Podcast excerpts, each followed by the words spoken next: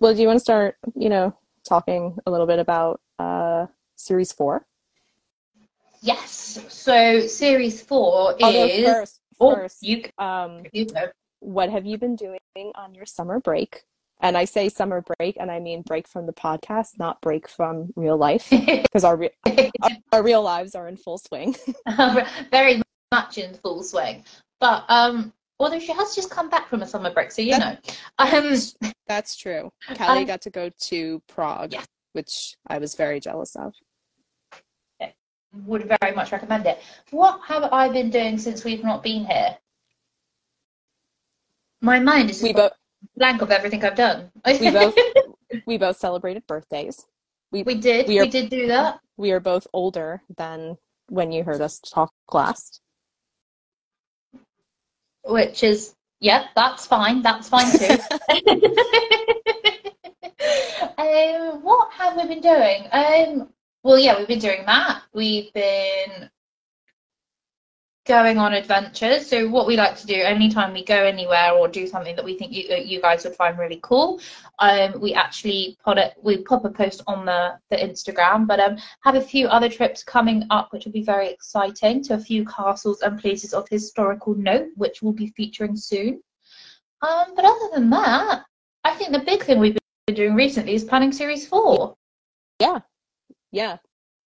We uh probably got to it a little bit slower than we should have, but once we sat down and actually really talked about it, I think our list our initial list of episode ideas was really, really long. Like we had to really whittle it Yeah. down into uh just a few. And even then, I think it's potentially is it longer than series three or is it the same? It is longer than series three. Yeah, because just there was so much that we're like, we have to talk. If we're going to talk about this at all on this show, then it will have to be in this series. So we just have to make this longer.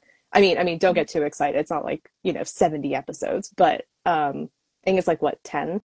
This one is 10 if we include our two bookmarks on either side, Yeah. So which is very exciting. Although, to be fair, I think if we had time, um, I'd very much like to make each series, and I think you would as well, each series 70 episodes long. I definitely think we could, series two for God and War, I think if we'd just kept going, we'd still be doing it. that's the thing about us is that if you get us going with all this stuff, we will talk until you die. so we could very are- if there was nothing else going on in the world, we could very easily just do this all the time. But alas. Just call us Yorick. Hi, Claudia. Hi. Oh, we've got a, another podcast joining us, so hello. Oh yeah, Um, guys. Oh, and th- thank you. Uh, Kim says that we are an awesome team, and uh, you know, because I'm so humble, I will agree. we are nothing if not that here. It really, Yeah. really helps when um, you know, you go to school for a sort of hyper-focused subject in history, and you end up meeting your like exact mirror image. It just really helps. You get a lot done. yeah, it's. I think it's very odd how how similar we are. Not The, just um, of like interest, but like just just uh, down to weird stuff. But like we are very similar, so that that definitely helps. And um, Yeah, because I mean, like, obviously, we know the history in common because we're both, you know, in the in the same room with, you know, getting our MAs. But then I remember the first time I ever um, went over to your flat. I think we were like getting ready to go somewhere, and I was meeting you there first. And I saw your bookshelf, and I saw like those DVDs that you used to keep on the windowsill above your bed. And I was like, I own that, I own that, I own that, I own that. It's like, wow, this is this is insane. I still proudly have that DVD collection, even if DVDs aren't cool anymore. Yeah, did you ever actually watch any of them? No, no, no I haven't, but uh, it's nice to have them. Uh, but yeah, series four. Um, yes. This is why we edit our podcast. Um, yeah, so series four, we made a post about it a few months ago, but in case you missed it for whatever reason, the theme of series four, because you know we do every season has a theme. We are going to be talking about motherhood. which was one, I think we said this before too, it was one on a list of things like when we first came up with the idea for the podcast that um, it jumped out to us like this is something that in one way or the other all of them have in common so of course we would look at this as kind of a thematic bridge between them and i think it was one of those two that like we really wanted to do right away but there were so many things that we had to do first that now finally we're like yeah let's let's do it yeah, for sure. And I, we, we definitely couldn't talk about motherhood, I don't think, without the initial series one of setting everything up. And then yeah. with series two, I think that was really important as well, because I think what we did in that was setting the, the, the scene for, you know, the political landscape, the religious landscape, dare I say, the social history of it to a certain extent. Um, and then series three was also really important because you needed to understand the background from where everyone was coming from. Mm-hmm. So yeah. now, and now is fun, so we can really um, kind of get into um, the, the more fun stuff, well, not more fun stuff, but the, the, the different bits that are on our two page list of series that we want to want to get to. Yeah, it's not as much the uh, the scene setting. You know, like as much as I enjoyed the last series, it was made because there were so many people listening to it who like I know in real life who would say, "Oh, I listened to your podcast. Oh, thanks. What do you think?" Well, I'm not really familiar with the history, so I don't know like, you know, when were these people born? Who were they? Whatever. And I thought, yeah, you know, actually even people who have been studying the queens for however long probably don't think about this stuff often enough. Like they jump into the middle of the story rather than like really looking at the beginning. So I think it was necessary to do that and lay all that groundwork, even though it wasn't really like, I don't know, we couldn't get into the real nitty gritty conversations like we're definitely going to in this season. No, and I think to to your point, we I I suppose where we've spent so long with them, we we have the I we assume more common knowledge really i think is fair to say so when someone's saying you know oh what about this part well, oh that that makes sense so you know if you guys ever have any suggestions about series or anything like that we would love to hear from you because it's maybe something we haven't heard uh, thought of yeah and when you're in the middle of it all the time like i think like you said we assume that if you're listening to this it's not because you don't have um, some degree of prior knowledge already. So we don't necessarily have to fill you all in in every episode. We don't have to hold your hands as we're going through a topic, but at the same time, we're in the middle of it and we, you know, sometimes might not realize like, is everyone on the same page here? Even the people who, you know, know all this stuff, are we all, you know, talking about the same thing? So always feel free to chime in and tell us if something doesn't quite make sense. But I think with this one, this one's going to be good, I think, because I, when we originally did our word splurge um, of episodes that we wanted and we we had our google doc up. I think for this one we had probably when we before we started cutting things moving things about ideas for about i'm going to say 15 to 18 episodes. Easily if not more. So there's always room to come back to stuff, which I is is quite nice because um, while we do our best to kind of get everybody and to kind of cover everything in each series, we, we never have time to do absolutely everything. Like I said just now, if you know we'd carried on with God and War, we'd still be would still be doing that. So it, it's it's nice to have the option, you know, where we could maybe think this is strictly about motherhood, but let's put it in another series. So mm-hmm. um, no, it's going to be good, and I'm I'm excited about some of the the topics that we've got coming up in it, mm-hmm. and some of the people that we're featuring.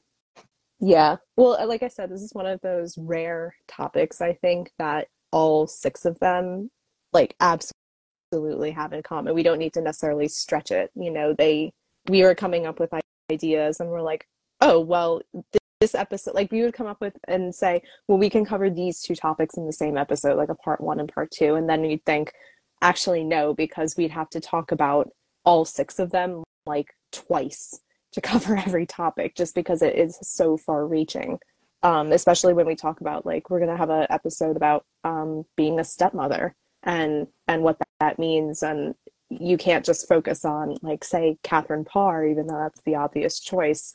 You have to really look at how all of them interacted with the role, because from Anne Boleyn onwards, they were all stepchildren, uh, stepmothers. So it's well, just, even it's, to an extent, Catherine of Aragon as well.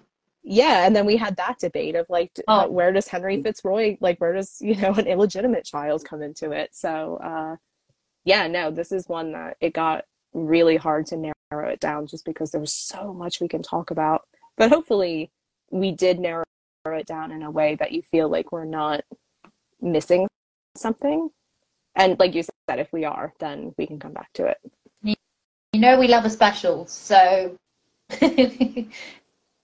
Yeah, and yeah, and just like with one series, we're not going to absolutely be able to cover everything, and hopefully, we will be here for a while, so we can always do like a motherhood 2.0 or something. Oh, that would be fun. Hi, Stephen. Hi, Tay. Got some more people trickling in to join us, which is nice. So yeah, series series four. Uh, it's mad to me though that we are doing series four because it's mad to me that come September this is going to be going on for two years. Like this. Yeah, well, two years in the public eye because yeah. technically it was March. like yeah or february even when we when i first called you and i was like oh my god i had this dream where we had a podcast and you're like cool let's do it i think that was definitely the winter so this was we were working on this for months before we even went public with it but yeah officially in the public eye it's been two years in september which is crazy i know i do yeah, I was gonna say 2020 and 2021 all rolled into one big long. Yeah, that's true. That's all like a like like the long 18th century. It's the long oh, 2020s. They were. Oh, it was long. It was so long, but it was because uh, our podcast has come out of this, and you know, I think we always said from the start, even if it's just us two talking on the internet to each other, it's conversations that we're having anyway. So it's lovely that other people have found a space to be able to interact with with with people that they find either interesting or you know if they're coming at it from a completely new point of view. So you hello and welcome i suppose. Yeah and i mean i think it's one of those cases of if if the world hasn't given it to you yet then make it yourself because i like to listen to podcasts but i've always felt like um history podcasts tend to be very kind of one note where or i guess two notes because i'm about to list two examples um, where it's either like interviewing an author who's just come out with a book which you know and don't get me wrong these are interesting but or it's like a biography of one person and it's like an hour long episode and they try to smash everything about that person into one episode and i always listen to it and i never necessarily like think i'm not fulfilled after i listen to it you know it's like reading somebody's wikipedia article instead of really getting into the nitty gritty. So that's what I think we do well is we make the podcast for the people who really want to get in the weeds about stuff. For sure. And I mean, that's not to say we've not interviewed people. We we did our first interview this year actually, didn't we? we yeah, that, that was super fun. Well, no, not um we can't knock Brian. Brian did have a cameo appearance as Cardinal Campeggio. Brian came to our court and we're forever grateful for him to coming to our court. Yes. but yeah, no, our first like professional interview was in April and that was super fun. So yeah, shout out to Heather. She knows we love her, but shout out to Heather. Uh, but no, I think I think you're right. I think, and again, I think the thing that we do slightly differently is, well, it's not different, but I think we bounce so well off each other to the extent where I think when we were planning this series, I was halfway through a thought and I just looked at you and said, bear with me, I'm just kind of just half baked, it's not quite fully there yet. And I, I can't remember what it was about. I think it was about the Henry Fitzroy and the illegitimate children angle. And you were like, oh my God, me too. yep, that's what happens. That's why I say it's so it's so easy to do this because it's basically just like who's going to say the same thing first. Yeah, and I mean that's we we have our things that we are mm, our specialties, I suppose, or the kind of key areas that we are interested in, and they are different. Yeah. So you are you're very much more on the art history scene, Yeah. Well, yeah, because I've had training in that. But yeah, and then you know you and your social history. Grumble, grumble. no, no, no. this is a place for everybody, and I will not have the social history. Not thank you very much. Well, clearly I don't knock it that much, or we wouldn't be No, doing a series on motherhood. So yeah, yeah, but uh, it's strange. I uh, kind of vacillate between social history and court history, which are yeah. Oh, hi London. Um, Sorry. I, sorry, I can just hear the sirens. Um, yes. So, I mean, I know we were going to save this for a little bit later, but do we want to go ahead and tease what the f- first episode of the series is going to be? 'Cause- just because I think it leads on nicely from your specialties. Oh Yeah. Oh my god. Yes, please. I'm so excited. Just I'm go. so excited. I'm, I'm unleashing you. Go. so series four is launching with a special which are uh, of our honorable mentions that we actually um, we tried for the first time last series with um, Elizabeth of York. Um, so we're doing we're launching this series with Margaret Beaufort. She's very, very, very, very, very, very excited. I'm so And excited. If there's any ever an excuse to talk about Henry VII in any capacity, even if it's about his mother, I'm here for it. I'm. well, it, She's really cool. So and it, it fits perfectly because when we were like we need to do an episode at some point about elizabeth of york because like we said in that episode we feel bad every time we're like oh our podcast is about the six tudor queen consorts and it's okay but then we forget one. So we knew we had to honor her in some way but then also when we were talking about the idea of who would we give quote an honorable mention to you were immediately like well margaret beaufort duh. And we had all actually already this was complete serendipity we had already decided that motherhood was going to be series four the topic for series four and it just fit perfectly because who better to start out the motherhood series with than the mother of the tudor dynasty she fits everywhere perfectly. She fits into conversations about politics. She fits into conversations about motherhood. It just she belongs everywhere. but like specifically she belongs here because yeah. I think too like one of the other cool things that we're going to be talking about in more detail in her episode is her not just like political role but also her role in shaping the Tudor household. Like she had her fingers in absolutely every pie imaginable like down to like she wrote the ordinances for like how all the future queens all her future like granddaughters-in-law were going to give birth basically like you know go do this be have your confinement here for this long you know you can't have tapestries that have unpleasant scenes and all of this really rigid structural stuff. So we're going to have to talk about her a lot this series. We you know we need to honor her with her own episode. I'm so excited. i know you are. I can i can't even see you anymore and i can feel it. Well, I think a bit like you said, like we talk about um our six the, the, the six queens that we we spend a lot of time with and there being the six um queen consorts of the Tudor reign and I uh Tudor era, sorry. And a bit like you mentioned with Elizabeth of York, she she gets forgotten about, which is very much in the same trope that Henry VII gets forgotten about as, you know, the first Tudor monarch. And I think when you're then talking about the Tudors and queenship and things like that, Margaret Beaufort then gets lost in in that as well. And then she's very much confined to, you know, the wars of the roses and, you know, the, the Beauforts and their whole family drama, which is and we don't have all of the uh, today. she's been in a lot of historical drama in the last 10 years with all of the Starz adaptations of the philippa gregory novels which i think has like more people know about her now but those novels are not kind to her so it's for all the wrong reasons Yes. like I, I cannot tell you how many people have repeated like such stupid things to me that they got from that show so it'll be nice to kind of you know set the record straight a little bit with her and to like i think one of the things that i i am most passionate about with doing on our show is just um having like like demonstrating how all these people are so interconnected like instead of just focusing on one person. We are focused on six people and like showing how similar they were and all the different ways that they interacted with the same things in the same world.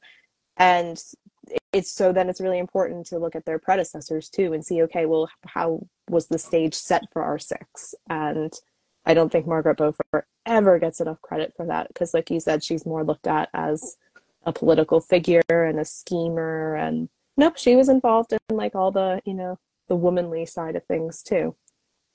Yeah definitely a hundred percent.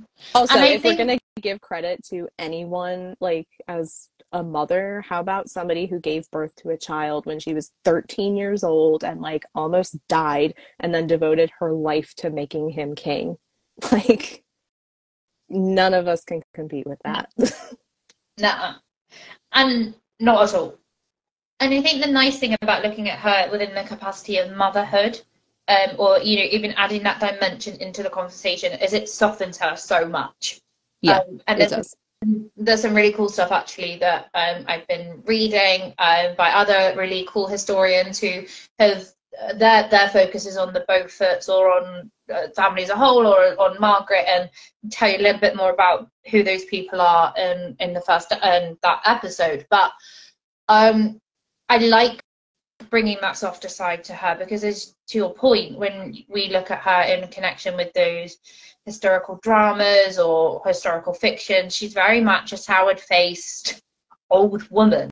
And she's so much more than that. Yeah. Like just she's she's she's also a and I think also when we remember as well, she's a she was grandmother to Henry VIII and the bond that they had mm-hmm. was you know, he was said to have been devastated when she died and she died what like a few days after his coronation or before I, I can't remember she died in the relative area of his yeah. coronation um, but she so she did sort of get to see her life's work which was you know ensuring that the dynasty would continue um, in the form of her grandson so she died kind of fulfilled in that way she was about for a long time like she saw some stuff she knew Catherine of Aragon too. That was uh yeah. I think I think people forget is kind of the overlap there. Which, but yeah, so that's that's going to be our season opener, um, which is going to be, I think, the perfect way to kick it off for every all the reasons we've just been saying. I'm so excited. um, and it's weird because well, it's not weird, I don't think, but she is one of those people that when you when you rediscover her you, you you know you find her in history and it's hard not to be completely enthralled by her and just completely captivated by her. I think in a weird way, this is the bit that I find weird. I think her and Eleanor of Aquitaine are quite similar in the in the sense of how you imagine them, because they're just both completely formidable, brilliant women. Who, again, when you look at the softer, or not when you look at the side of them as mothers and things like that, you get a much more complete complete view. So mm-hmm. I'm I'm not going to say that they're they're unique because you can find them throughout history, but they are phenomenal. And then, so it'll be interesting then to compare them to yeah. the not only the three of our queens who were, well, I guess four if you include Catherine Parr, um, who were like you know mothers to their biological children and how like i'm thinking catherine of aragon primarily who was really fighting for the interests of her daughter and how much that was influenced by people who like you said like margaret or even isabel castile catherine's mother um, like seeing that example of like you can be politically adept and like a part of this world and you can still like fight for the you know ambitions of your children too. Like I think that's just all, all of them kind of have that in common of wanting their children to succeed in the political sphere that they've been born into. Definitely. Well, I'm glad you're excited, Kim, because we're excited too. I don't know if you can tell. yeah, I mean, like we we were on a call together last week going over the episode order and making sure everything was all set and we're just like and we could do this and we could do this and let's put this in here and it's just yeah we're it's gonna be hard to kind of keep ourselves down to what like 45 minutes for every episode. well, it's never just 45. Boy, you, you, you guys get the 45 minutes. Poor Kate has the, um, I don't think the uh, unenviable task of taking our hour and a half, two hour. Mm-hmm. They can get long. I don't. just I'm trying to think of what barrage of words. I'm trying to think of what the longest one ever was, and actually, it might have been Elizabeth of York. there was a lot to go over. Yeah, I think one of our first series episodes was it the Badgers one that was, that was quite long too. Oh no, the worst one was was the um the Queen ship up like what's Not, in a Queen the one. Yeah, that one we took. It took multiple takes because the first one was so long, but it was so like we went on so many tangents and I was listening to it and I was like, this is not good. Like, and this was early days when we were all convinced that you all would hate everything we were doing. So I was like, oh my God, nobody's going to listen to us if they listen to this. This is just awful. And we re recorded it. And then I used snippets of the first cut and kind of put them in randomly throughout the second cut, but then still had to cut a, like at least an hour off of the second cut so that was just that was a mess but yeah the the point being that we can talk for a long time we that that was our second episode second or third episode wasn't it and then we at that point we started to panic that maybe this wasn't for us and we've bitten off more than we could chew yeah um, I, know, I was listening to it and I'm like, wow, maybe we suck at this. like, this is this is not yeah. good. Um, I had a fire alarm beeping in the background because I couldn't reach it the old flat that I lived oh, in, and then the episode right. wasn't going right. And then, oh my god, I forgot about that. Yep. But then right. It taught us a really valuable lesson, I think, because at that point we were literally planning, we were almost writing scripts for ourselves, like per episode, and we realized that didn't work because we couldn't then fit in how we spoke and it interrupted us so much well, that I think. Yeah, it, and there's something to be said for getting used to it too, the format. Yeah, yeah definitely. That was, oh, that, that one was um, that one was rough. Heather said we need an extra long director's cut episodes. No. no. Uh, I mean, trust us. You, you. A lot of that stuff is like very just rambly stuff, or like um, we repeat each other. Uh, like you'll you'll make a point, and I'll think it's really good, so I'll say it in a different way. Um, so it's it's not like you know it's it's all of the deleted scenes on the dvd extras where you're like oh yeah i can see why they cut this. It's not like watching the extended lord of the rings or something. It does not add anything it no it does not. It's normally i'll be honest with you it's normally me getting halfway through a thought and saying something along the lines of, I thought that was more intelligent than it was. Please don't use that. I forgot what I was saying. Which leads into the, the next comment we got of blooper reel, um, which would be a lot of us going, uh, never mind, let's not put that in. Blooper reel. Is it, I've just said that. I've... Or um, when you when you trail off and you just start like looking at me like straight down the camera and I'm like just it's fine just stop and I'll cut it. yes, definitely. I remember there was one episode, and I think I'd maybe had a bit too much coffee, which for me is saying something. And I, I remember saying something and then started talking about pie. And you just looked at me like, what were you even trying to say? I was like, no idea. Well, I mean, you can talk very fast when under the influence of caffeine. So there are a few moments like that that I can think of. Not gonna lie. I don't know what you're talking about. Something getting excited about history and fueled on caffeine. I I think I talk at a normal pace. Thank you very much. or two, um, like I talk with my hands a lot. Um, you know, I'm Italian. That's what you do, and um, I knock my mic over a lot. Oh yeah, so enthusiastic um, and you just you'll hear like me talking, and then you'll hear a bang, and then oh, damn, and then you you you start talking. Is that we good? We good? we good? Okay, go. Just go. I'm gonna mute. Just go. What were you saying? I don't know. Oh no, they yeah, they're um, and I think as well when it's normally we've gotten a lot better at it, I think. But it's normally when one of us has somewhere to be, so we're like, right, we need to be strict with our time.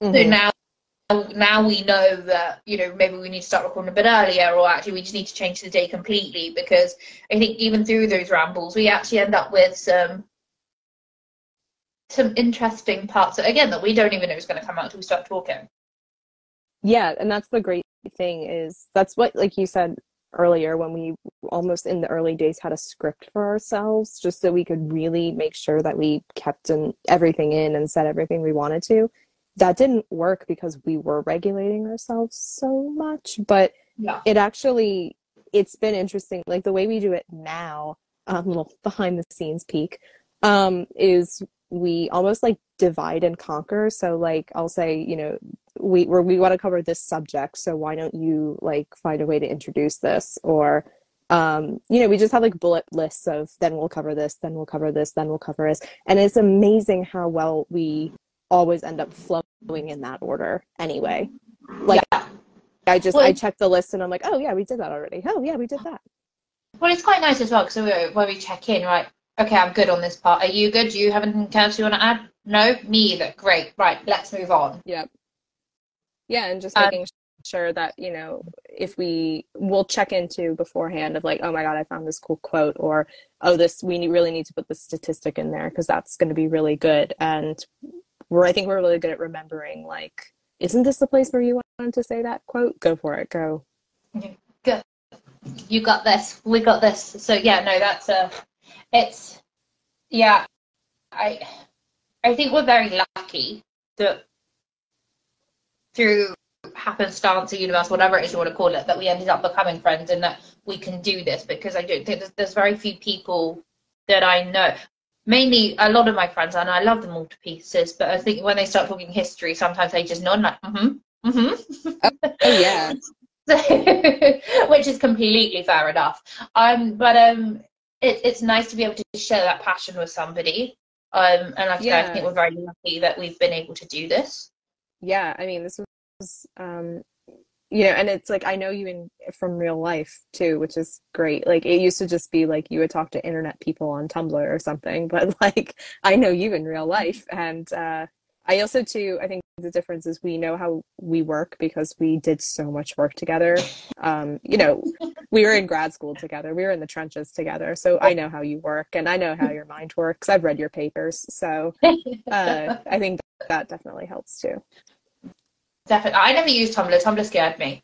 Oh my god, that was like well, I think the difference again, what we talked about in I think it was our first episode yeah. was um I was interested in in all of this stuff and I didn't have an outlet for it. So it, it the internet had to be the outlet for it.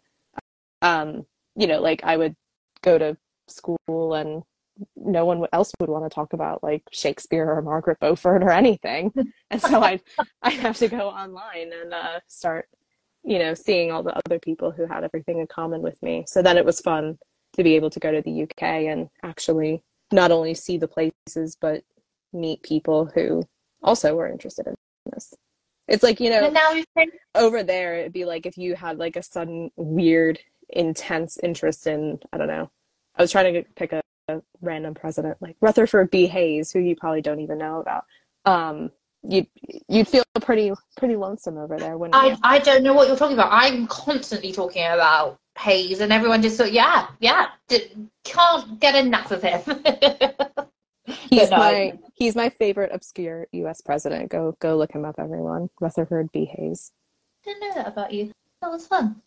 Yeah. So you've you've um, never asked. I'm sorry. um, so no, but now it's nice that we've actually been able to take, you know, I suppose a bit more of your experience of the Tumblr and the, and you know finding a common ground with people that you know um, or don't even know on the internet and creating a community. Um, so it's it's nice that we've been able to um, to do that and uh, that it, that it's growing um, and um, that we get to interact with so many cool people that otherwise that we wouldn't have had the chance to do. Kim's just asked when will season four be available, and the Catherine Parr Society's just joined us. So hello. Oh, I love Catherine Parr, obviously. I have a particular affinity for all the ones who have the same name as me, as I think I've said. Um, And yeah, do you want to wait and we're we won't make you wait, Kim. Do you want to answer that question at the very end? yes, that will be coming, Kim. So if you are happy to stick around, we will tell you a little bit more about when that is coming. Um, We we will answer that though. That was we, we, we promised. I know. we not just read your question, but no, we're, we've seen it. That is fine. No, no, we, we we will tell you, um, and we'll give you something to look forward to very very shortly. But again, don't forget if you have any other questions or anything like that, feel free to pop them in the comments section. Um, so we- we've actually been working on some other stuff as well. Do you want to? Because uh, which is secret for the time being, but will be hopefully maybe ready for our second anniversary. Yeah, because I think it's nice every year to come up with something to kind of mark the day of of our anniversary, um, especially in the early days. Like, you know, cool, we've made it two years. But this year we were thinking instead of doing like last year we did the Q and A episode, which was fun, but um, just to shake things up a little bit, we thought we would start to branch out a little, and we're coming up with a way to maybe generate some um, special subscriber content on a on a platform that has yet to be determined, but we're working on it. So definitely keep your eyes peeled for that. Probably coming in September around the time of our second anniversary. Uh, you know, we're thinking like some of the stuff that we've mentioned here, like maybe a blooper reel, or um, if we start to do more live streams, maybe we'll have the recordings, you know, on that on that platform. So just a way to kind of branch out and uh, expand our horizons a little bit now that we, like we said, we have, you know, the flow of it. We're better at it. Because but it did take us a few practice runs to make sure that um, we we can make the live work today. So yeah, we're definitely um, we're definitely better at it. Yeah, I mean, well, doing it, uh, we like I was kind of nervous for it to be honest, just because like, what do we what do we talk about for an hour? But um, it's basically just a phone call, and there are other people eavesdropping, right? So But welcome. hello. this is the Watergate everybody wanted. um, so, yeah, and I think as well with um, it's always really fun on social media to be able to engage with um, with like-minded people. I think you the internet can be a scary place, um, you know, um, and there um, are lots of places where you know it can feel very confrontational or things like that. So I think being able to, for us, hopefully, um, it, if we decide to branch out on this and it is ready for September, having a space where everybody is welcome and having that space where everybody um, uh, can, you know, either contribute or um, just learn a little bit more or have a bit more uh, engagement with what we do would be um, will be really fun. yeah, definitely what the platform we choose is definitely going to have a feature where we can maybe write a little bit more, but also um, there can be discussions. You know, like after every episode, maybe we have a discussion question and everyone gets to debate, have a little friendly debate because that's what history is. You know, it's not just like memorizing things, it's being able to sit around a table and be like, actually, this is what I think Margaret Beaufort did, and, you know, have those discussions in a healthy way. So hopefully we can figure out a way to do that and, like you said, foster a community.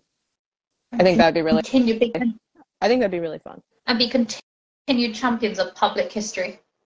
Oh God, yeah. accessible history. Also, I think one of the biggest questions that we normally get asked, and one of the, the big things that people like, especially from our Instagram posts and just our Twitter posts, is knowing more about like what we read. So, hopefully, uh, about what we read, how we research stuff. So, hopefully, we'll be able to share a little bit more about that with you guys as well, and uh, hopefully, maybe get some episode bibliographies. Yes, I think that that is super important. I yeah, because people do ask us, you know, well, what's your source for that, and what are what are you reading? Uh, what authors, what historians do you like? So that's definitely a priority, not just just like in a book club sense, but in like a you know cite your sources kind of way. Maybe that, that could be our next thing we branch into book club. No, we don't have time for that, but that'd be fun. I don't have time for books. Do you remember that one assignment that we had? Um, that was like you have to read a whole book, not just the chapter that you need for your research, but an entire book. And we were all like, "What?" Yeah. Well, I, we, we had to read a book and have a report written in like a week. Yeah, but still, I think well as everything freaked, else. yeah, everyone freaked out, and it was like, "How am I going to be expected to read 300 words of a book or 300 pages of a book?" It was. I remember taking it to work with me. I just carried this book with me everywhere. And I remember someone tried to talk to me while I was at work, and I was like, "Shh, I'm working." I was like, "I'm busy." like, what are you doing? I'm ripping this book apart. Leave me alone. So we will at least be able to cite the chapters of books that we specifically Yes. read. And now someone outside is weed whacking. Lovely. I can't hear anything. Oh, good. Um, yeah. Okay, so we got about 10 or so minutes to go. Do you want to keep rambling about things or do you want to answer Kim's question? We can answer Kim's question now. Do you want to do it or shall I? Wait, wait, do I know it? Yeah, okay, it's on the post it here. Do you, oh yeah, I wrote it. We wrote it down because I was like, I'm going to do it. Wait, do I know? When's it coming? You feel free. I'll give you a little drum roll if you want. Uh, Go ahead. I'd love a drum roll. Thank you. Uh, so, series four, we'll be starting with an episode on Margaret Beaufort that will be released on August 27th. So, you've only got about a month to go. And I only have about a month to make it. It's a good job we're recording in like two weeks. I know. Um, so yeah, though that'll be um, it's coming, and we're very excited. Heather says, "Yay!" Look, Yay, I'm excited um, so no, it it should be really fun, and I just it, it makes me happy that we get to do this, and we we typically record on a Sunday, so especially this time of year, it's so nice um, that we get to kind especially going into the winter that we have this to look forward to at the end of each week and just be able to like geek out at the end of each week Yeah, and it's too, it's, I, when we're not recording, I get like, I'm like, wow, I haven't talked to you in so long. And we text constantly, but there's something different about like sitting down every week and getting on a call. And the first hour at least is chatting. So Yeah. when we're not recording, I'm like, wow, I don't know anything she's done this week. Um kim has a question and she says how did your history degrees advance your careers Uh, very slowly. yes Um, I I'm lucky enough to I I am a historian by profession. Um, I don't want to get too into it, but I do I do research historic research for a living, um, which is which is awesome. So I, I'm I'm lucky in that sense. Um my, yeah mine's mine's taken a slightly different path and we can thank covid for that for most of that but Yeah. Um, I think the biggest way it's advanced our careers is that, you know, I think when we first met, like we had very set ways that we wanted to get into history and we had set like, you know, goals of curating and, and things like that at, you know, a museum or very traditional ideas about what our history degrees would do for us and where they would take us. But I think with the benefit of COVID and Kate's Shakespearean like dreams, it's it's shown us that there's a whole other world of history out there that we can access. Um, and it's you know through podcasting or researching or things like that, and that I don't necessarily.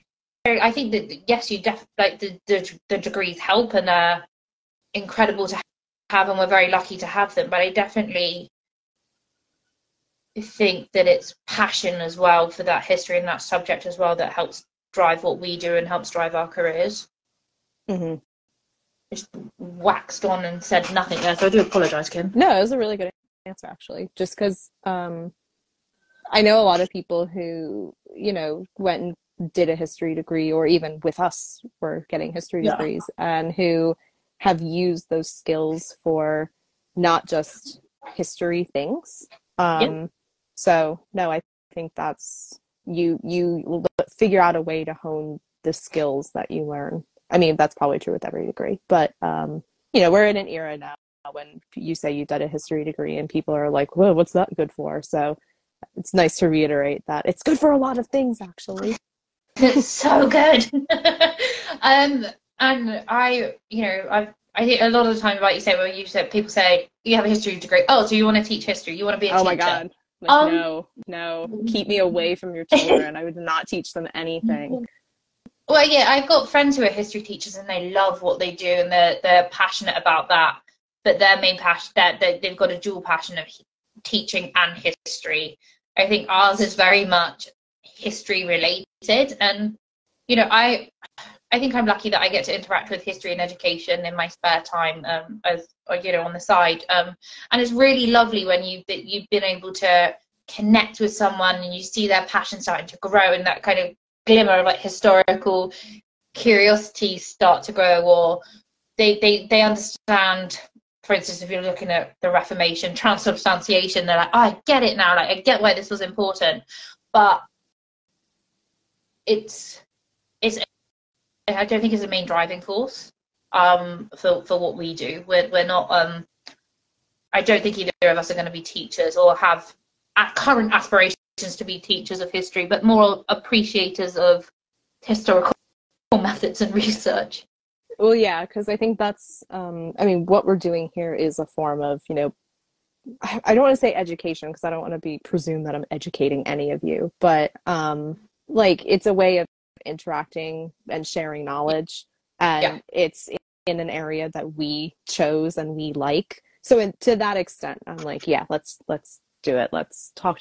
Let's talk about stuff and have discussions and learn from each other, but not in a in a classroom setting um, yeah and and that just that uh, goes with what heather just said um, one of her favorite parts of our podcast is when we explain our process and thinking like a historian which i think is super important because i don't know i, I always think that's the most interesting thing about studying history is like getting that glimpse into how the sausage is made. Um, you know like how do we know this? Well because somebody wrote this in this document or somebody didn't say this Yeah. in a document or um, we we don't know this for sure. A lot of people are really quick to ignore talking about the process because they want to sound like they know something definitively but you have to say when you don't especially when you're dealing with people like um, Anne Boleyn or Catherine Howard who have so many scandals attached to them. It's so important to say like this is where this comes from. This is how we know it just to be clear. No, and I think too, I I'm always interested in process and you know people's perception of a process or like you know how they think they have to like you I suppose like you said Kate having a perception of historians and things like that because I think that is so key because I think when it comes to history there is an there can be an assumption that we're a bunch of stuffy like know-it-alls like sitting in a corner waxing on about something I don't know agricultural practices in South Wales in between 1300 and 1305 no and thank that it's really pure and not connectable and it's not approachable.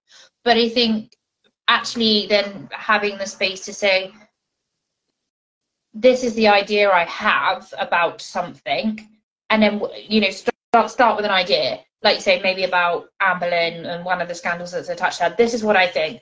Okay, now let me work backwards to see if actually what I think is correct or if it's based on how how some is based on one person's perception of her is there anything to, to back that up and it's it's a very cyclical process i think of i think this what does history say or history says this what do i think about this yeah and what do other historians think about this and that's what's great about having a partner to do this is that um, you know we respect each other enough to know that if one of us disagrees with something it doesn't mean that i hate you. It just means that we came to different conclusions about something like the four times that that actually happens. Um, yeah i will be losing your number after this so uh, it's been nice knowing you. Well it's been nice chatting with her no, I'm joking. yeah i can say whatever i'd like about thomas more and i know that you will still text me tomorrow begrudgingly no it's when you go after king john that's when we have trouble no i'm joking i will Um, d- don't do it. Don't. there isn't enough time. Um, but no, it, it's and there's some really interesting work or conversations that are had by um, historians. I was actually listening to a podcast today, um, and they were having a discussion on do you think it's important to take sources, you know, from the medieval period or the early modern period, whatever period it is that you're looking at, and take them at face value? Or do you think that, you know, as historians, we need to, to distance ourselves from them and actually think, well, they think this because our worldview was limited, or, you know, they just didn't understand? And actually, they were having a conversation of um, about how actually when we look at sources take them at face value. There's something fun to be said at taking them at face value and getting to immerse yourself in somebody's world, but also then being able to step back from that, if that makes any sense at all. It does. Yeah. Um, that again, that wasn't me thinking that. That was a, a, summary of a conversation of a podcast I was listening to to today. But um, it was it was super interesting, and I think they're they're really important conversations to have because like you said otherwise you end up saying well i know this is like you know a, a, a fact. Okay but actually that that makes me think of a really i say interesting conversation a thought-provoking conversation um, that i had maybe last summer with somebody who i know who listened to the podcast and their critique was that at first i thought it was a commentary on um, like our our tics like he said you say I think a lot. And I was like, oh, yeah, I know, you know, that and um and like, um, sorry, there's only so much I can do. And he said, no, the, uh, the point of it was more that like we should own up to our opinions more readily or we should just declare things. Um, and I disagreed for all the reasons you just said is no, I think it's important to distinguish between this is a known fact and this is what I think based on all of the facts. Um, so I did not take the note, but yeah, I just thought it was interesting that somebody picked up on that. And I'm like, nope, that's what it should be. That's people sharing their thoughts and opinions. No, I completely agree. Because histories are, uh, it's, I was actually having a conversation about this recently with someone. They said, what's your creative outlet? And I said history. And they said, you know, why that's not creative? And I was like, well, actually, it is creative because you have all of the space to think and you have all of the space to come at things with different angles and different approaches. And, you know, it's, you've got space to be able to disagree with people. And I think that's a really lovely thing to be able to do, but also still have that commonality of I'm just completely obsessed with these random people who died like 500 years ago. well, and that's the thing too about the Tudors is that it can be a minefield just because it is such popular history um, that you know you have to. There are people who are in certain camps, and I think the internet has definitely exacerbated this, but um, we do have to think kind of do we want to go ahead and say this controversial thing? Because I know a few people who will be right on us once we do say that thing, just because uh, everyone knows about these people um, and, and they have opinions about them and they're very entrenched opinions and they're very passionate opinions. Yeah, and I again, there's space for passion and there's space for disagreement. I think it's the, the thing that the internet doesn't always allow for is doing it in the right way. If that makes sense. So it's saying, well, actually, I, I take your point, but have you considered X, Y, and Z? Yeah, I mean, like Kim says, she likes the way we always keep it positive. Uh, you have to because it's very easy to get frustrated, and ultimate, like like what we said is I think the art of history is learning to take other people's input and opinions and work it into the conversation. So, I mean, there are readily a few opinions I will dismiss, but um, for on the uh, by and large, you you do have to be nice and and if you maybe if you don't agree with something, you don't just shut it down right away. You listen to all the reasons and everything. Like I I think that your opinion on Thomas More is incorrect, but I respect it, you know. And I respect the fact that you are wrong. exactly. Ditto. this is why historians make really good lawyers at the same time. You know, a, yeah. lot of people that do history then go into being lawyers because yeah, I know, it's the know a lot of people who did that, and it's being able to weigh that balance of probability and that balance of evidence um, in a in-depth way and drawing conclusions that you are confident with. Um, I know I've written a few papers before where I've I've written the whole paper and I'm confident with what I've written, and I've got to the conclusion. I'm like, uh, I don't know if I agree with what I've just said. yep. But I, am at, I'm at that point yeah. now, so I. Halfway through the paper, you're like, "Wow, I really don't think this anymore. I changed my mind." I've I've changed my mind, but I am three and a half thousand words in. I am not backing out now. this position is defendable. So yeah, I think I think being able to, to look at it from from both sides is is important, and I think that that's how we're able to do it so positively. Um, I, I don't want to speak for both of us, but uh, you know that's how you know at least my thought process is. Is I'm confident and I'm happy with the viewpoint I'm approaching, so I'm going to be positive about it. And again, if someone wants to disagree with it, that is fine. But um, yeah, it's it's um I think history is very very unique. That again, to to most other people who don't have an interest in it or aren't passionate about it, that why does this matter? Mm. I'm like, well, that's a very good question. And I think that's a big thing that people struggle with is is that question of why does this matter? Well, yeah, because I mean, there are a lot of people who probably look at what we do, uh, a podcast that's specifically on six women who lived in a specific time and have a specific relationship with each other and to this person and are in incredibly privileged positions too, right? So it's not yeah. like it's necessarily groundbreaking, um, and in the sense too that it's very much a topic that has been covered.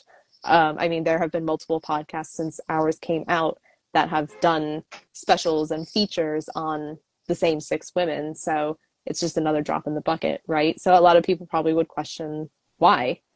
But like we said earlier, it's just because you have to have you have to keep having discussions. It's you can't just have an episode of here's everything we know about Catherine of Aragon because we don't know a lot about her and we have to talk about it. And We have to tease it out and have the bigger conversations too. So that's that's why it matters. that's why. and the Oscar goes too. no. but I no, you are you you're you're right. These conversations do keep need to be being do keep need to be. This is why we edit. These conversations keep needing to be had because there's always more to say. There's always a new angle, and I think even if you look at the way the history of these women were written, you know, 20 years ago compared to now, it's completely different. So it, mm-hmm. again, rediscovering, and I'm always really keen to use that word rediscovering, not discovering new angles to view them in and new new ways to appreciate them or you know connect them to either a part of themselves that's maybe been lost or to each other or you know um, even for example if you take that new tracy borman book that's just come out on um, anne boleyn and elizabeth i how can we how how they can be reconnected to each other in a way that's not usually thought about. So. Yeah yeah. You know. Yes i do. Um, but yeah it's it it we'll, we'll it's nice to, later on another episode. No no. It's nice to be able to rediscover the people behind the myths that are built up around them. You know, Amber's a very big one that has lots of myths with her many fingers and toes and, and, and all sorts. So I think the, the myths are fun as well because like this is completely absurd, mm. but there's a voice underneath there that also is dying to to be heard. And not even myths that are like obviously myths. Like Anne Boleyn had six fingers, and you're like, okay, I can, okay, that's that's easy to check out, right? But um, yeah myths that aren't necessarily myths as more as just misconceptions that have just kind of kept flowing over the years. And then you finally get somebody who sits down and like goes back to the original sources and really looks at them and puts them in context and is like oh okay so the, for the last 200 years we've actually been wrong. And you're like oh wow okay great. And that happens all the time you even with people who we think we know everything about so. Yeah I get, you're never going to know everything about everybody I think that's just human nature, isn't it? You know, there's always going to be parts that mm-hmm. we want that are missing. Um, yeah, of course. But it's it's fun, and we get to do what we do. And I think just going back to um, Kim's point about keeping it positive, and like you said, sometimes it's hard. We've had episodes where it's been, you know, we've talked about quite big stuff that's quite challenging to talk about. You know, uh, for instance, in the um, the Catherine Howard episode. Howard, thank you. I was like, all of the Catherines just left my brain. The Catherine Howard episode, like that, that we were dealing with some big stuff in that, and it, we didn't necessarily shy away from it, but there was definitely a conversation to be had about how do we approach this and how do we approach this in the right way. Mm-hmm. Yeah, because you have to be sensitive, but then you also want to be able to communicate the history, but you have to communicate the history and the understanding that this happened in a time when you know society was different there were different you know expectations and they're they don't necessarily gel with our modern world. So it's it's a lot of things to have to balance for sure. That was definitely um in terms of content um and not execution. I shouldn't have said execution sorry. Um, um that was one that was really hard just because we're like we have all this stuff to say and we need to make sure that we say it correctly. Um, so we were checking ourselves a lot. I think that episode ended up being really long too because we had to just kind of keep saying the same things over and over until we got to a point where yeah. It like okay this sounds this sounds good and the the point comes across and it strikes all the right chords well i again, because there, there's opinions that we have or like feelings that we have about stuff like that. And I think at one point we both just said what we needed to say just in order for it to be said. And then you take those bits and yeah, chop and change them. So that yeah, that one that one took a little while, but that that was worth it because that needed to be done right. Yeah, for sure. Um not not just for you know Catherine's sake, but our you know listeners' sake as well, because again, it's a space that we want people to be able to interact with and enjoy, even if the conversation is difficult. Right. Yeah. Another reason why we edit is because, like I said, we can just keep talking about this stuff over and over and over. Um, on that note, actually, do you want to maybe give us like 15 more minutes um, before we before we wrap it up and let these people get on with their days? Yeah, I'm good with that. If anyone else has any more questions, feel free to pop them in there. That it's um, not a problem at all. Where do you live? that that's creepy. Please don't do that. I think I already outed you though earlier. it's a big city, don't worry. don't you worry. so what um I'm trying to think of the list that we had last week. I could also just pull it up on my computer. But what um what episode are you most excited to record for the series well, four? I um besides Margaret Beaufort. Well, well, I was stalling for time so I could pull up the episode list. I am very excited about the Margaret Beaufort episode. Um, I think that one's going to be really fun. Um, but also, I'm quite looking forward to the episode on the role of stepmothers. I think that's going to be quite cool um, because that will be, like you said earlier, like that's that's a thing that bonds a lot of these queens together. So um, that'll be really nice to be able to get um, to get stuck into a conversation on them. But also as well, I am also sort of interested in the role of memory. Um, mm. I'm excited about all of them, if you can't tell. So there's but there's three. So there are the um, memory and stepmothers are quite excited, but also education. Oh yeah, that's gonna be. Buzzing That one's going to be really good because there's just when we were planning that one, that you know, these there was just so much we could unpack. We're like, we can take this bit out and this bit out, and just all of the things. So no, um, that one's going to be really fun. I think. What What are you excited about? Um, I think actually this is going to sound really morbid, so I'm sorry if all of you now think less of me, but I'm actually kind of excited about the one about. We're going to do an episode. It's going to be another heavy one that covers death and childbirth because two of our queens died in childbirth. Um, and I, I'm excited for that one just because I think there's so much interesting like medical history that we can unpack and how much um, gender history is wrapped up in the medical history. Um, like there's some um, interesting theories about how exactly Jane Seymour died and like whose quote fault it was um, that she ended up sustaining some kind of infection. So I, I guess I'm just interested in unpacking all of that because I think it's like it's a throwaway line a lot of the time as we say that women died in childbirth, but it's like what do we mean by that actually, and like what was it like, and the fact that it was so widespread um, and you know so common for women is exemplified by the fact that two of our queens, like two of the six women, died in childbirth.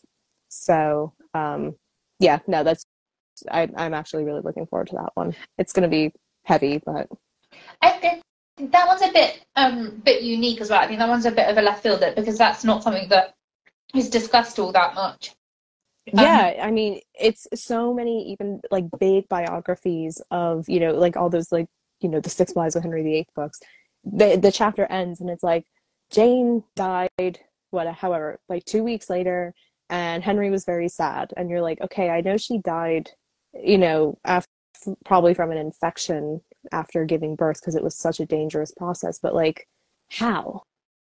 You know like what yeah. what did that look like? And we gloss over those last you know 10 or so days of her life. And it's like okay but what what was happening and what that looked like? And um, with Catherine Parr too we're like oh isn't it sad that you know she died? And you're like okay but was it the same way that Jane died was it different or uh, yeah so I'm, I'm looking forward to getting into the weeds a little bit with that well, I think too that that relates quite heavily to something that we rail against on our series, if that's the right phrase, of their utility in relation to Henry. Yes. Once they're like once they stop being useful to Henry or they exit stage left from Henry's story, there's really a lot of the time the the well known narrative is okay, well let's just move on to the next one or let's move on to something that is um uh uh what's Henry up to now? Um what's Cromwell up to now?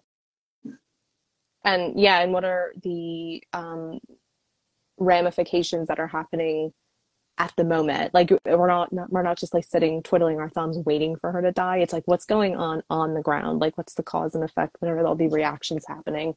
Um how's henry reacting to this how's cromwell re- you know like all that kind of stuff to me is a lot more interesting than just writing. And then jane died in childbirth. And then henry sat in his room for two weeks with his fool because that's the only person to see the end. Um, yeah, and there's a, a comment that um, that's another subject. Like, yeah, talking about this heavy stuff helps us grapple with what's happening in our world right now. Um, the example being that the maternal death rate in the U.S. right now is really horrifying because, yeah, there's still so much we don't know about how women give birth, and trying to figure that out, uh, as you can imagine, just through records is horrifying. But it hasn't, you know, really changed that much. Uh, no, not at all.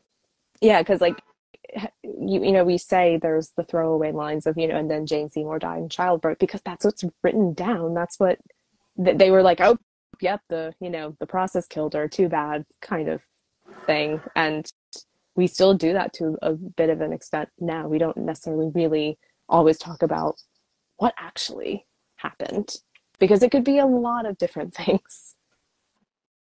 Which, yeah, I, it's weird, I think, especially when it comes to the topic of childbirth. Now, I'm no expert on this. I'm not going to pretend to be an expert on this at all in any sense of the word, um, of that world. But I think there's still, even to today, a lot of mysticism or surrounding not mysticism but like kind of like blurred lines or like kind of smoke screens when it comes to giving birth because it's very much you know you hear about the pregnancy of a woman and then you're like then they had a baby yeah so i, I think, think you know, that relates again right back yeah. to what we're going to do with um, confinement where we'll talk about we'll have an episode on confinement but um, it's this process of okay so now it's a woman's thing and they're going to go do this stuff over here and we're not going to have to look at them we're not going to have to learn about their body parts it's just you go over here and you do your woman stuff and then i'll have a baby it's uh it's very it's always in my head doesn't matter what time period you're like we're looking at in my head i think i always have this idea of you know people in the waiting room waiting for um the ch- child to be born and then that's it we don't talk about the rest. Yep exactly. It's a very um it's just it's i people 500 years ago were just like us. Yeah, I was gonna say like even now, um, and you know, 500 years ago from you know what we know, it's a very intimate but also very clinical process, mm-hmm. and it's and there's so many factors yeah. going on, so many different things. Like you have the religious influence, but then you have, you know, gendered history, uh, you know, women's roles, and like you say, utility. Uh, you add in the royal factor, the fact that these women's bodies don't belong to them because they're just basically prince and princess baby machines. Um, it's just, yeah, it's it's going to be a fun season because we get to talk about all of that stuff, which is just very, very much scratching the the surface. Um, I want to go mm-hmm. back up to uh, Kim asked us another question, yeah, which uh, did you learn to, how to read handwriting in archives? Yep. yeah, there, there's a lot of trial and error when it comes to that. I remember doing a class on it during my um during my undergrad, and literally holding pieces of paper and like tipping them upside down so I could try and make sense of the handwriting this is one great reason for getting into the study of Elizabeth I, which is like my primary kind of camp because her handwriting is gorgeous and easy to read until she's like, you know, in her later life, until she's like, you know, becoming physically infirm. Her handwriting is like basically what looks like our print handwriting, and it's so much easier than, say, like Henry VIII's handwriting, which is awful. I enjoy the challenge of it though. I feel like uh, I've earned my God, my no. primary. I feel like I've earned the content of my primary source. Yeah, yeah. I mean, it it it takes you a while, and you do get used to studying like a particular person's hand. Yeah. But his, his is just awful. It's so bad. And like this is a guy who is. There's a letter that he wrote to Cardinal Wolsey when he was like 20, where he was like, I hate writing. I wish I could just talk to you. So this is a guy who didn't actually physically like to write. So of course his handwriting is going to be as awful as possible. It just makes everyone's life harder. I hate it. but I can do it. I it t- it takes some time. So yeah, I think I think my when it when it came to learning this, I definitely learned it in a cl- like in a in a lecture space and in a classroom space to, to begin with, because I think what is really helpful to be able to do with it is um, to trace the letters and to trace the words, or just to be able to kind of write what you think the word says above it, um, and then just fill in the gaps. Mm-hmm.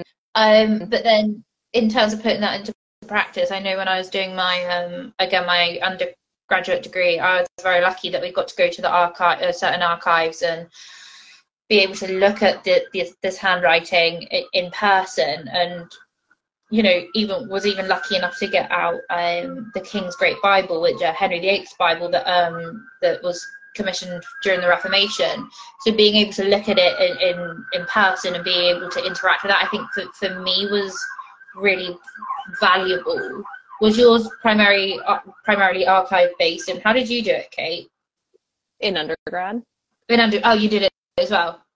Well, I'm asking. Oh like, no, no, because I mean, you just just as a whole. Like, did you do it? For, you, did you, you learn how to read it? You were there for half of it. Um, well, that was uh.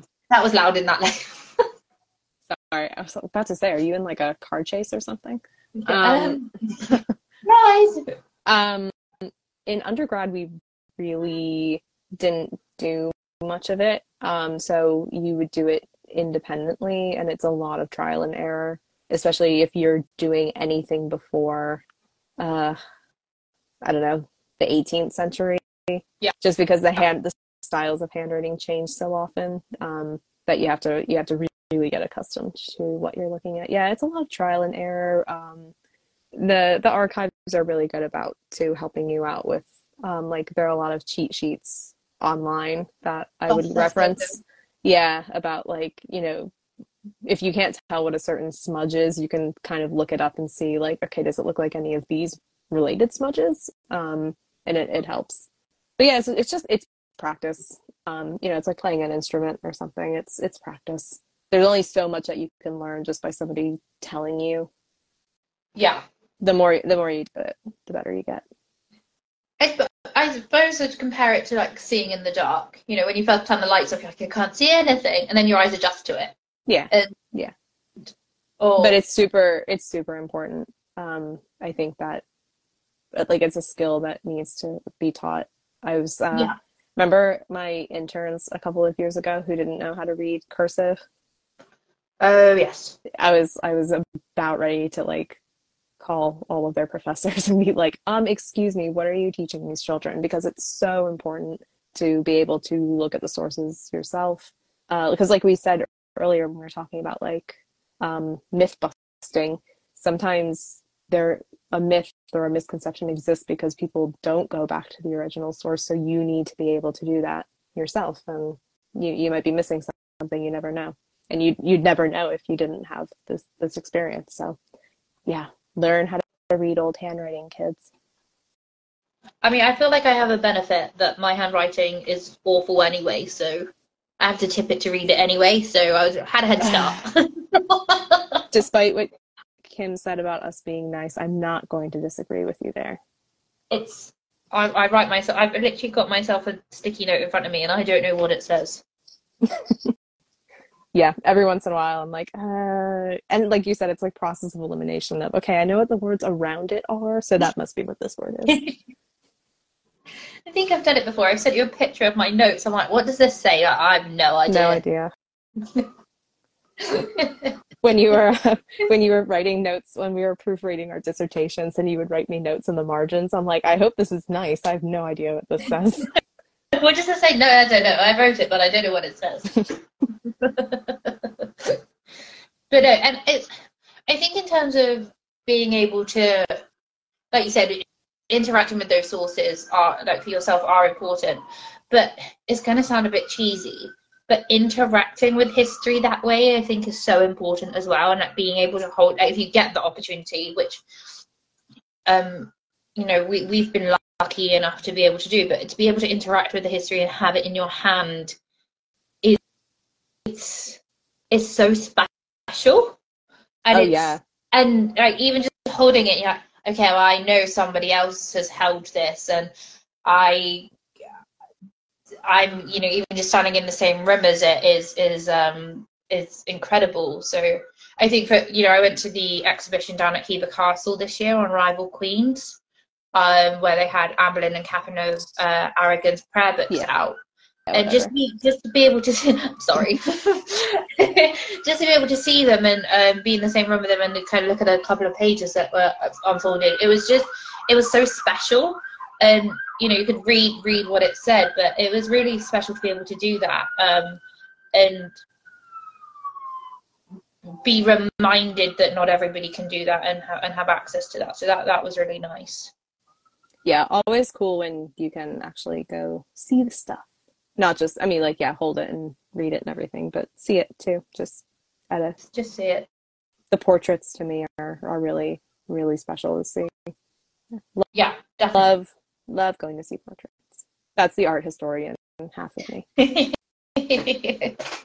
I feel like I appreciate a portrait, but you love a portrait. You yeah well they're so well especially like early modern portraiture is such a gift like think of like portraits of elizabeth i where it's everything was specifically chosen to be there and you can like decipher it it's so fun it's so fun hopefully can we do i like can we do like a i think you already said yes to this, but I'll repeat it. Um, a material culture series, like where we do like a portraiture thing and maybe like some jewelry.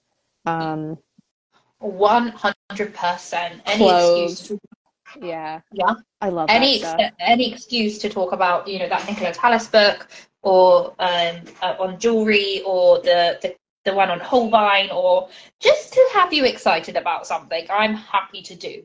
Oh, that's that's so nice. But yeah, no, it's I love love art and talking about it. So yep. Shall we? Oh, Emily's And just appeared. now Emily comes right when we're Now about to say we're gonna log off. it comes just in time for the end. Hello. With that Emily, note, we're literally just about to say goodbye. Although it's it's you know not quite the half hour yet. I think we've got about like thirty seconds. 30 seconds. Uh, but no, it, this has been a really lovely conversation to be able to have and to be able to interact with you, um, you guys. Um, you're very welcome, Heather. Thank you so much for joining us. And Kim, um, as thank you for for coming Sticking to with us, yeah. Yeah.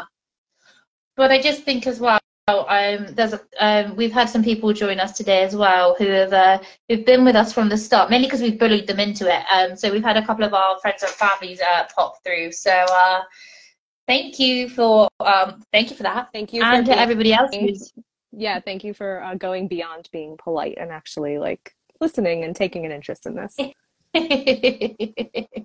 but we will absolutely be back um, on the 27th of August. We've committed it now. We've put the, we've put it out in the internet for everybody to to remind us. So we will be back on the 27th of August with our special episode on Margaret Beaufort. Woo! Until then, thank you again, everybody, for joining. Um, Yeah. We'll see you in series four. We'll see you soon. Okay. This is just awkward. Am I just pressing end right? Do you know how to do it? Yeah, I got it. Don't worry.